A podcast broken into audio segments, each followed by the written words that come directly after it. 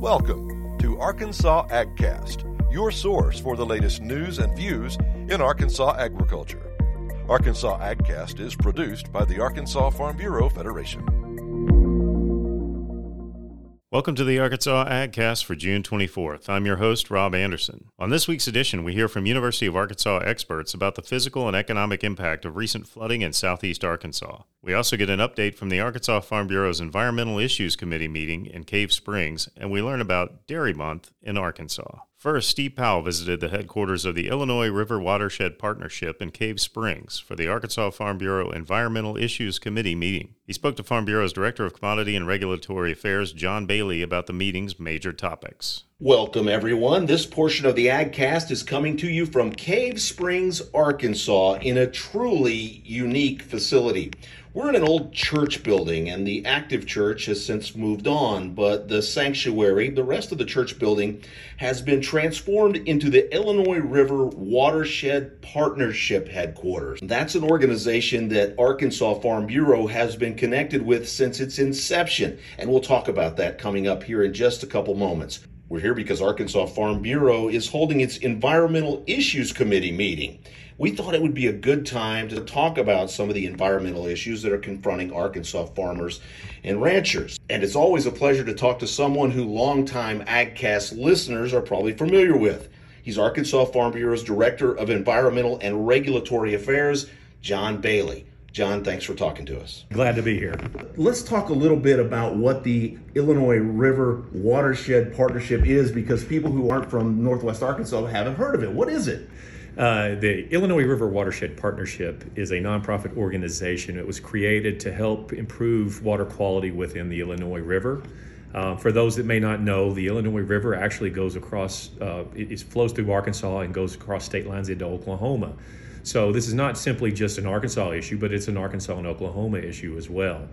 Uh, what we really, what Farm Bureau really likes about this particular organization, which we, you know, we have members on the board of directors with the Illinois River Watershed Partnership, is that they want to make sure uh, that they, they they see everything. They address all the issues um, in an attempt to be able to clean the water up and, and make it a better place. John, Arkansas Farm Bureau always prides itself on taking a leadership position and trying to keep our members abreast of the issues that are going to affect them now and in the future. Uh, talk about that philosophy, I guess, from Farm Bureau and why that's such an important role.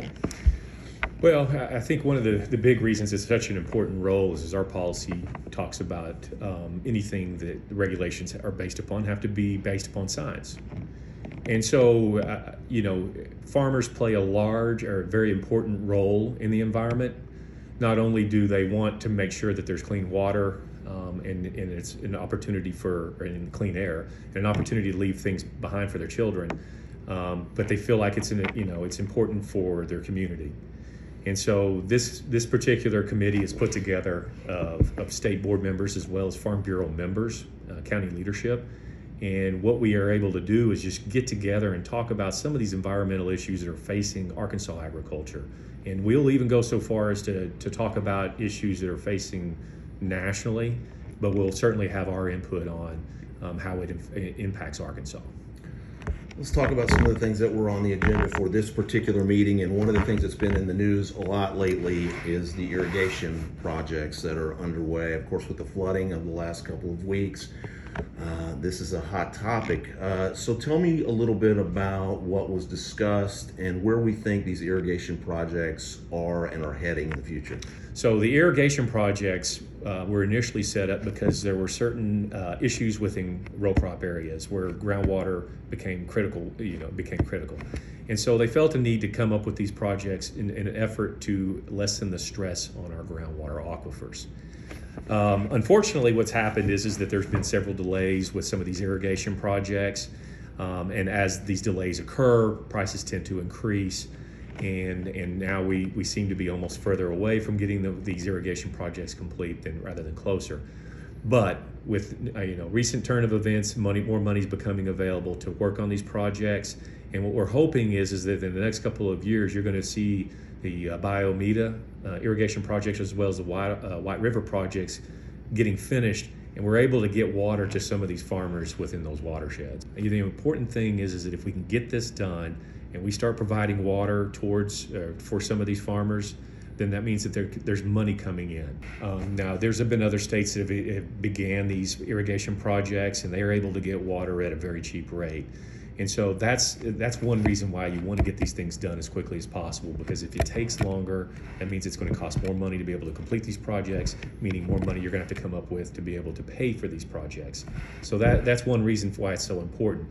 Uh, and more importantly, as I said earlier, the, the biggest issue is, our, is groundwater aquifers. You know, as we pull from those aquifers and we have groundwater depletion, it's important that farmers have waters to be able to grow the crops that they have. And if they don't have that water, they can't grow those crops and that certainly impacts the bottom line. And we talk an awful lot at Arkansas Farm Bureau about sustainability, and I can't think of a more important issue that, than that. Uh, another thing that came up on the agenda today, which I thought was fascinating, is actually defining waters of the U.S. Now, to the again for the uninitiated, what do we mean when we're talking about the waters of the United States? Uh, well, that definition is more of a regulatory definition. It kind of defines whether or not what activity you're doing will need a permit or not. And so for the past, you know, it's easily the past 50 years, there's been, you know, uh, plenty of lawsuits and conversation about what the definition of waters of the U.S. may be. And so today um, we were talking about recent um, news information talking about uh, the Biden administration wanting to, to withdraw the, the current waters of the U.S. Um, and, and to put in a more stringent definition in place. And so this is information that we felt like we need to get out to this committee so they understand where we're at. Don't have a lot of answers right now, but I think it's very important that we stay on top of this particular subject because if you don't and you're not including in the conversation, then you'll be ignored. I want to double back, if we can, back to the Illinois River Watershed Partnership. And one of the important mandates that they have is this issue of phosphorus. And that is really how this need for this partnership, I guess, arose initially. And correct me if I'm wrong about that, but but it still remains a pressing issue and something that needs our full attention. Yeah, essentially, phosphorus is what kind of started the whole uh, need for something like the Illinois River Watershed Partnership. Um, there are other other reasons for that, but the, the, the main focus was for phosphorus. And like I said earlier, there is a, you know, the Illinois River is shared between Oklahoma and Arkansas. And so it's, you know, everybody wants to protect their waters, and it is important to protect their waters. Um, but we, we want to be able to strike that um, common area where what's being asked of farmers is appropriate and does the job. Arkansas's argument, and at least uh, it, from the Farm Bureau's perspective, is that it's important that whenever we're implementing a total phosphorus criteria that it, they follow the science that's been that's already been done. And if we don't have the science on it, then let's let's get it figured out. One of the other things, John, that came up, and I know this is something that you've been working on for a long time, is the issue of black vultures in Arkansas and really the scourge that they are uh, to farmers. Talk a little bit about the problem first and then how we're addressing that. So, a lot of our farmers reached out to us and, and talked about some of the issues that they were facing as a result of black vultures. You know, the, a lot of them are, are cow calf operations where they're losing calves due to these black vultures. And once again, that cuts into the bottom line of what they how they have to do business. And so Farm Bureau began looking at working with U.S. Fish and Wildlife to to be able to get what's called a depredation permit. That simply means that uh, Farm Bureau would get a permit that would allow um, its members to be able to take uh, or shoot black vultures. So earlier this year, we began that process of applying for an application to get a depredation permit. And uh, as far as recently as May, we received that permit. And right now, uh, we are rolling out our black vulture depredation permitting system. And what it'll do is it allow people to go online, fill out an application, and apply for a black vulture permit. Uh, they will be able to take three black vultures, uh, report it back, uh, and that is good for one year. So when December 31st rolls around, if you've already had a permit and taken three vultures, then you can apply January 1 and get three more. We've got options, and I, and I will tell anybody that um, you know probably three may not be enough for some folks. Three may be plenty for some farms. Uh, but I will say this: if if you have a serious enough problem where um, three or five just isn't isn't enough, then I, I would suggest that you know they reach out to me and I can help them with an application process and they could obtain their own. And you know they too could have their own permit that would allow them to take up to you know 25 50 or 100 of these black vultures. John thank you for the work that you do and for all the work the environmental issues committee does in staying in front of all these issues and keeping us informed about what's going on it's important stuff i'm happy to do it thanks Next up, the University of Arkansas Cooperative Extension Service developed a preliminary Southeastern Arkansas flooding report outlining the physical and economic impact of the recent disaster. Jason Brown visits with Dr. John Anderson, head of the Agricultural Economics and Agribusiness Department at the University of Arkansas, and Dr. Vic Ford, Associate Vice President, Agriculture and Natural Resources with the U of A's Cooperative Extension Service, to discuss insights from the report and some mitigation strategies for growers looking to recover this growing season. All right, we're here with another edition of Arkansas AgCast. We're here with Dr. Vic Ford from the University of Arkansas Cooperative Extension Service. Dr. Ford, we'd love to talk a little bit about this event that we have going on uh, tonight in Dumas. Mm-hmm. Uh, can you tell us a little bit about the information you hope to share, the work that your department's been doing in the past uh, couple of weeks, and and what you hope to share with growers tonight? Okay, what we're hoping to share with growers is one, how wide the impact is. They already know, but try to give enough information to folks, particularly our policymakers, about how widespread the damage is. Uh, We've got Dr. John Anderson going to talk about the economic analysis. He'll be talking with you a little bit later, and I, I, don't want to steal his thunder on that. And then we're going to have talk about uh, specialists in weed science, entomology, agronomy, of all the row crops. And what we're going to try to do is try to uh, talk about economics, talk about what we can do to survive uh, this uh, catastrophe is the best way I could describe it right now. The, th- the 12 to 13 inches rain we got was very devastating. Soils were already saturated, nowhere to go. So we're looking at a large area of uh, damage all the way down uh, in, in, southeast Arkansas. And uh, what we did, as soon as the, we found out that, the, that, it was that enormous event when we heard the 12 inches, um, a young man who's our technology instructor and I uh, got together and started looking at GIS systems and pulling together what we needed to estimate uh, flooding. And this is something we do every time we have a, a, a, natural disaster such as this. We were learned our lessons over the past few years about how to pull things together in a really short period of time because the news and the the administrators and legislator, legislature and, and, and governing agencies really want to know what the extent is. And in fact, there have been several events, it was still raining, and people are asking me what was the impact. Mm-hmm. So we have got together a GIS information system. We have pulled together uh, actually our, our, our, video or our slides that we pulled from from the satellites. We're all using all satellite data was actually from a week ago today. Had a clear day, 95% uh, accessibility to the scenes that we wanted to use. We're able to go and did some very complex analysis on the color spectra, and we're able to determine what, what was underwater and what had been underwater previous to that. So we were able to go through and estimate the amount of acres. We actually used the uh, National Agricultural Statistics Service data and got estimates in terms of what crops were affected. And we were looking at right now with some other areas that we got to examine, and this had been ground truth. We're looking at about 600,000 acres right now, and it may go a little bit higher, but right now we're, we're pretty pretty comfortable with 600,000 acres. Yeah, I know uh, when we were here with the governor just a couple of weeks ago, one of the big areas of concern from growers was to determine whether or not we would meet that federal threshold. Do you have any uh, inclination on that at this point with the numbers that you've seen? I have not. I have not seen. You know, it, it may not rise to that amount because we're still trying to see what the water is going to do.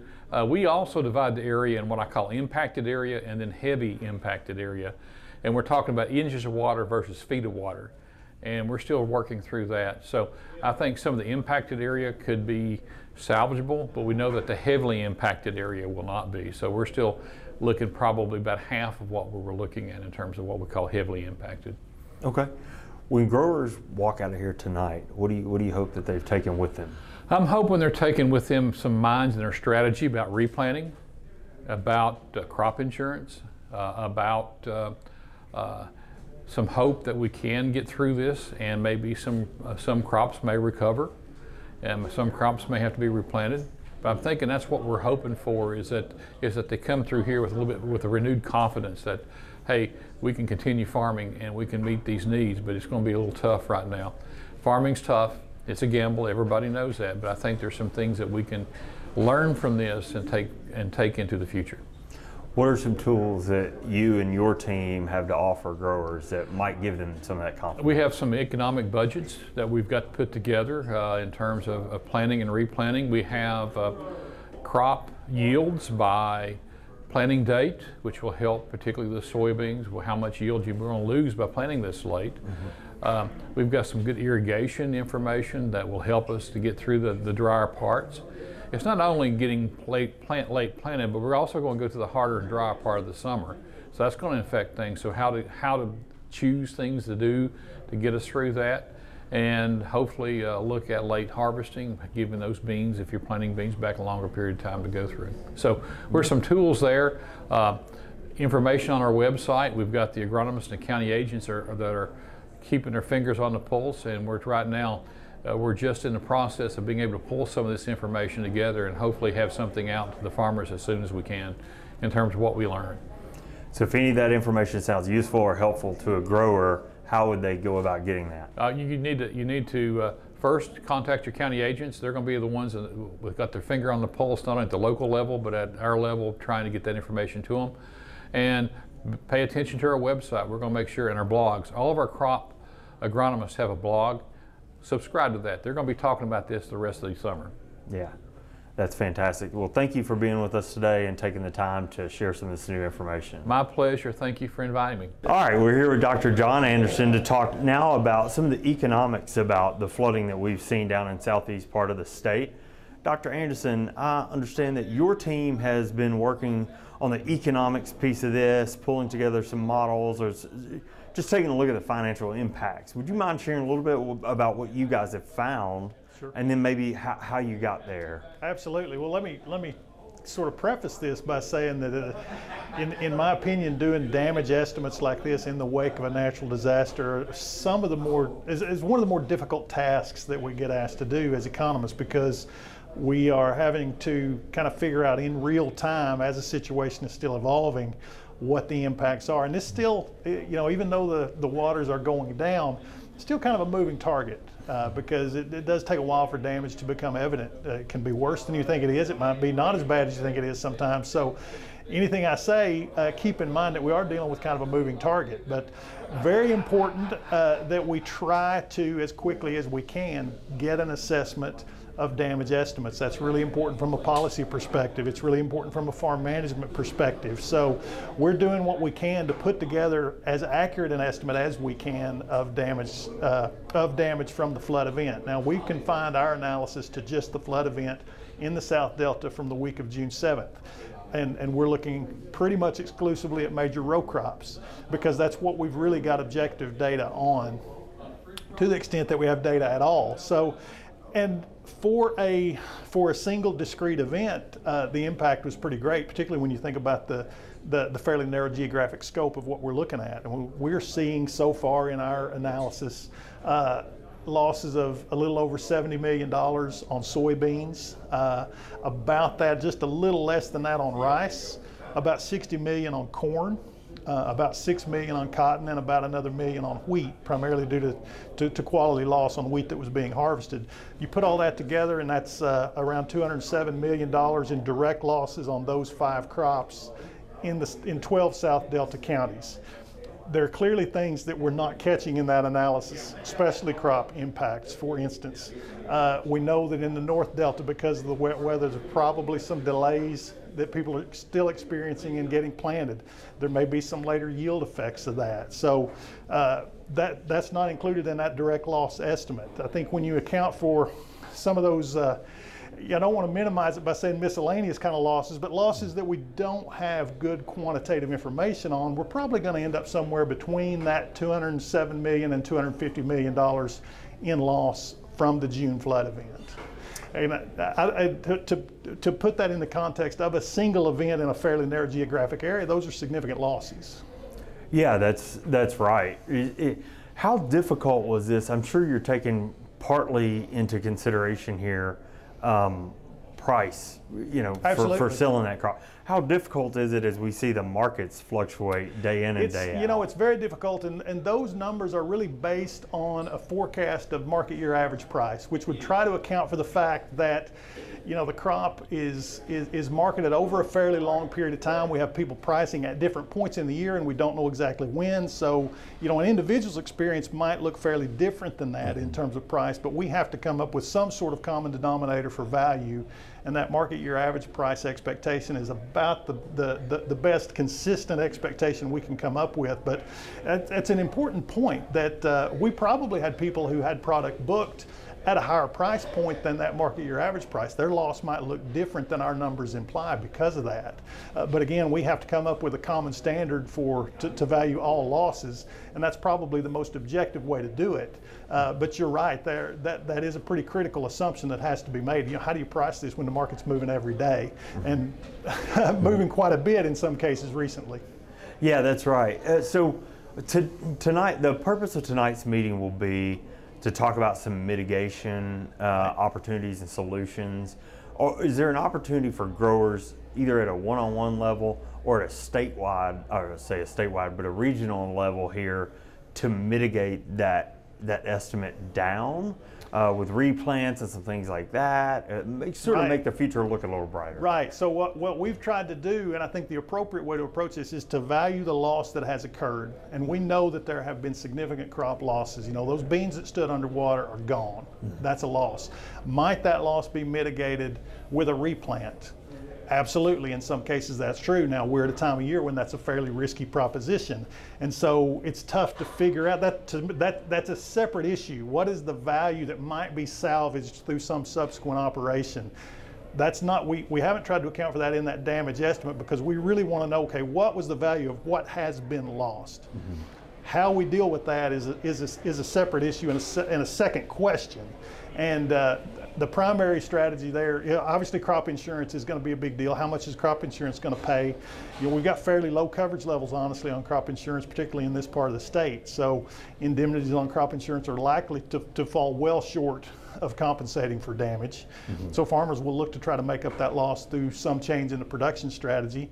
At this time of year, about the only game in town will be to replant soybeans. Mm-hmm. Uh, we're already at a time of year when there'll be a significant yield penalty on that, but in some cases, it may be worth doing. And that's part of what we'll try to help farmers with moving forward is the decision of should I replant uh, or, or is it too late? Is it worth trying to replant? If I've, if I've overbooked and I've got a really good price on those beans, maybe that changes how I feel about replant versus if I haven't booked anything yet. So, yeah. using enterprise budgets and uh, price projections, we can help farmers work through that decision because that's going to be a really important decision. Finally, Jason is joined by Arkansas Farm Bureau's Dr. Jessica Richard, Director of Commodity Activities and Economics, to talk about the official proclamation of Dairy Month in Arkansas and the latest on dairy in the state. All right, I'm Jason Brown, and we are here with Dr. Jessica Richards from the Commodities Department here at Arkansas Farm Bureau. Jessica, I asked you to come on the Arkansas AgCast today to talk about Arkansas Dairy Month. So thank you for joining us. Will you start off by just giving us an overview or, or just a brief description of Arkansas Dairy Month?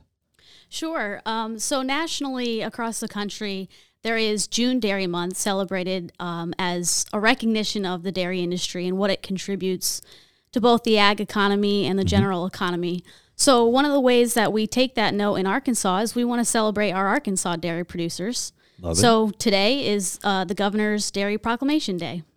Oh, awesome. Yeah, love it. So you guys are headed out to the state capitol and right. uh, the governor will be will he be reading this very official proclamation document today?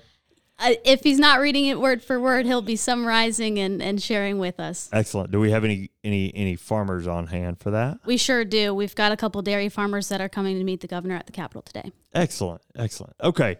So it's June. It's Arkansas Dairy Month 2021. Do we have any activities going on? You mentioned nationally. Do we have any activities going on here locally in the state? Sure. The whole idea behind celebrating and recognizing the industry is that we want to promote dairy in our state. And one of the ways Farm Bureau does that is we sponsor the Dairy Foods Contest. So, the really cool thing about this is that we're engaging our youth in the dairy industry mm-hmm. and we ask them to prepare recipes and give us demonstration on how to use dairy foods in preparation of different foods. So, we just wrapped that up um, and, and declared our prize winners uh, this month. Okay, so Arkansas is the home of cheese dip or self-proclaimed home of cheese dip. So I hope there was some cheese dip involved there. Uh, let's talk a little bit about the. Speaking of Arkansas, let's talk a little bit about the dairy industry here. Uh, can you tell us about sort of the size of the industry, or or how we how we how we uh, shake out nationally? Sure. So Arkansas has a presence of dairy farmers similar to other southeastern states in that we're a relatively small dairy state. Um, of course, when you compare us to the giants like Wisconsin, New York, Pennsylvania, and those. Um, but we're very proud of our over 30 farm families here in Arkansas in the dairy industry and their combined economic impact of over $180 million to our economy. Oh wow, yeah, that's a that's that's a significant impact. Well, have we made the news any? Have we have we have we had any big announcements or any news moments uh, in the dairy industry here in the state this year? There's definitely been some sound bites around the Arkansas dairy industry, um, especially in in relation to what we've done through legislation this year. So this was a big year for dairy in that uh, we just passed a bill um, with you know hand in hand with our legislators that says that class one dairy prices are going to be paid for class one milk. And so that sounds like very straightforward. How is this, uh, you know, how has this not happened before? Uh, that's where it gets complicated, but we're very proud of the fact that our dairy farmers came together um, and and pushed for this effort to get a fair pricing uh, for our milk in Arkansas. Mm-hmm. And so that was that was the big uh, headline of Arkansas dairy industry this year. Oh, nice. All right, sounds like a win for dairy farmers across the state. Uh, one thing I've noticed as a grocery shopper is I'm seeing lots of other milks at the grocery store, and I'm using air quotes as I say this because it seems like uh, it doesn't have to come from a from a cow or from a dairy farm necessarily to have that word. Tell us a little bit about, uh, I guess, just the benefits of of of, of cow milk uh, as opposed to these other quote unquote milks that we're seeing on the shelf. Sure. Um, definitely coming from the perspective of an economist and not a food scientist, uh, we have seen, you know, a lot of science that tries to address this misnomer that other milks are potentially more healthy than uh, dairy cow milk. Mm-hmm. Um, and I would just add to the fact that, you know, again and again, we we have evidence that dairy dairy cow milk is a nutritious food complete food product that's very good for our consumers. And and then I'll just add to that that ho- the whole conversation about these other milks in the grocery store. Um, I think that's fine and fair when it comes to consumer preferences but we absolutely don't want to forget that um, our dairy farmers are contributing a good product to for as another option for consumers. Yeah for sure. Well I love that and that's uh, that's a that's a really great point anything that we missed about Arkansas Dairy Month here in our conversation today? Um, I think I would just add that you know I I want to applaud the excitement and the energy that our dairy division has brought to the table this year within Farm Bureau. Mm-hmm. I think it's been really exciting to lock arms uh, with our dairy folks and and work towards solutions that address the issues of our Arkansas dairy industry. I think we have a lot to be proud of. Yeah, that's that's great point and uh, applause all around for the dairy division and, and all the dairy uh, farmers out there. And thanks for your time for joining us on the Arkansas AgCast. We hope to catch up with you soon. Thanks for having me. That's it for this edition of Arkansas AgCast. Come back next Thursday for more stories and news about Arkansas agriculture.